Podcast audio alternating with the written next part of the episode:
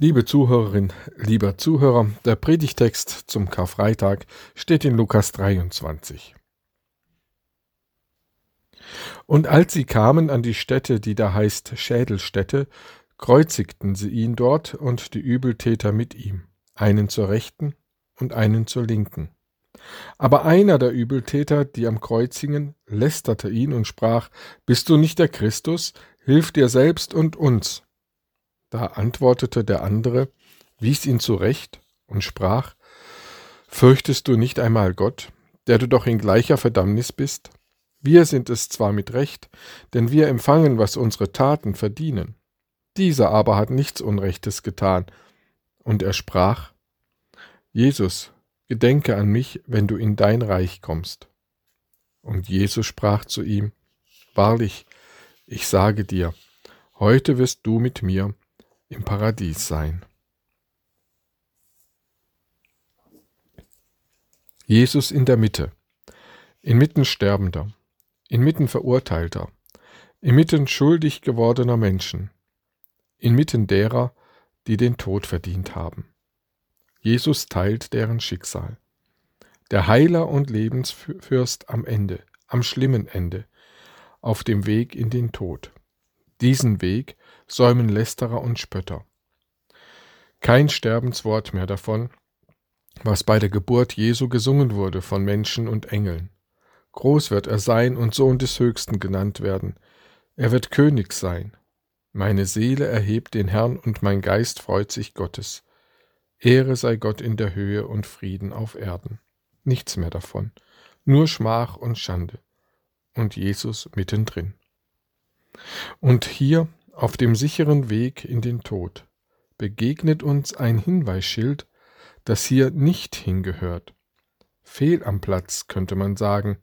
Davon erzählt die Geschichte, die wir eben gehört haben. Alle haben gespottet und gelästert, selbst einer der Verbrecher. Bist du nicht der Christus, der Gesalbte Gottes? Hilf dir selbst und uns. Nein, Wer am Kreuze hängt, der steigt nicht mehr davon herunter ins Leben. Wer am Kreuz hängt, den empfängt das Grab. Das Kreuz zeigt, wer man ist. Ein Angespiehener, ein Ausgestoßener, ein Verbrecher und Übeltäter, ein von Gott und Menschen verfluchter und gehasster. Bestenfalls noch ein armes Schwein, aber ganz sicher kein Messias. Was man da zu sehen bekommt, lässt kein anderes Urteil zu. Jesus schweigt zu dieser Rede. Diese Worte bleiben ohne Antwort. Sie bleiben Gott los, bleiben Teil der Hölle auf Erden. Und der andere Verbrecher, der andere zum Tode verurteilte? Er ruft den in der Mitte beim Namen, Jesus. Sein Name gibt Leben. Dieser Verbrecher bekennt seine Schuld. Wir empfangen, was unsere Taten verdienen. Menschen können um ihre Schuld wissen, um die Möglichkeit davon entlastet zu werden, das macht sie und mich erst zu Menschen. Aber unsere Zeit ist davon gekennzeichnet, immer selbst Recht behalten zu wollen, Gott nicht Recht geben zu können, in Taten und Worten. Wir sehen es am russischen Präsidenten Putin. Er glaubt, er hat das Recht zu tun, was er tut. Der Verbrecher am Kreuz verzichtet aufs Recht haben. Er sieht, dass Jesus unschuldig leidet. Man zählte ihn zu den Gottlosen und Übeltätern, wiewohl er niemand Unrecht getan hat und kein Betrug in seinem Munde gewesen ist. So lesen wir es im Buch Jesaja. Und so wird der Verbrecher zum Verkünder, Schließlich erkennt der Verbrecher Jesus als König und bittet ihn, Bürger seines Reichs sein zu dürfen. Er sieht im sterbenden Jesus den Lebensfürsten. Ja, er bekennt den Lebensfürsten. Auf dem sicheren Weg in den Tod erkennt der Verbrecher das Hinweisschild Leben. Und der Tod ist auf einmal gar nicht mehr todsicher. Jesus bricht sein Schweigen. Jesus redet. Jesus spricht dem Verbrecher Lebensworte zu auf dem Weg in den Tod. Wahrlich, ich sage dir, heute wirst du mit mir im Paradiese sein. Das Einzige, was dem Verbrecher sicher war, war das Grab. Nun sichert ihm Jesus das Paradies zu.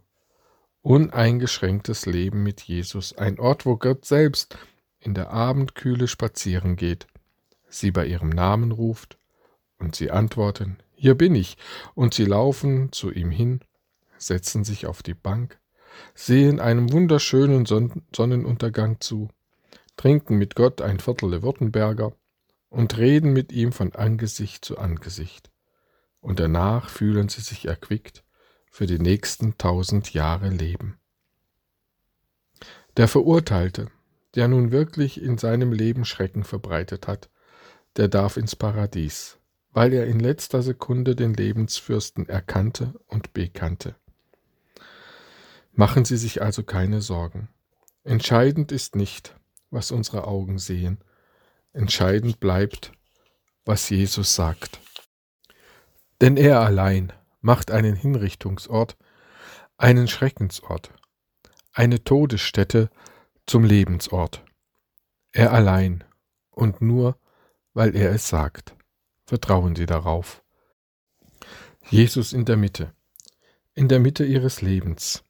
Da muss es augenscheinlich nicht wohlig zugehen. Aber leben Sie nicht am Hinweisschild vorbei, auf dem Leben steht.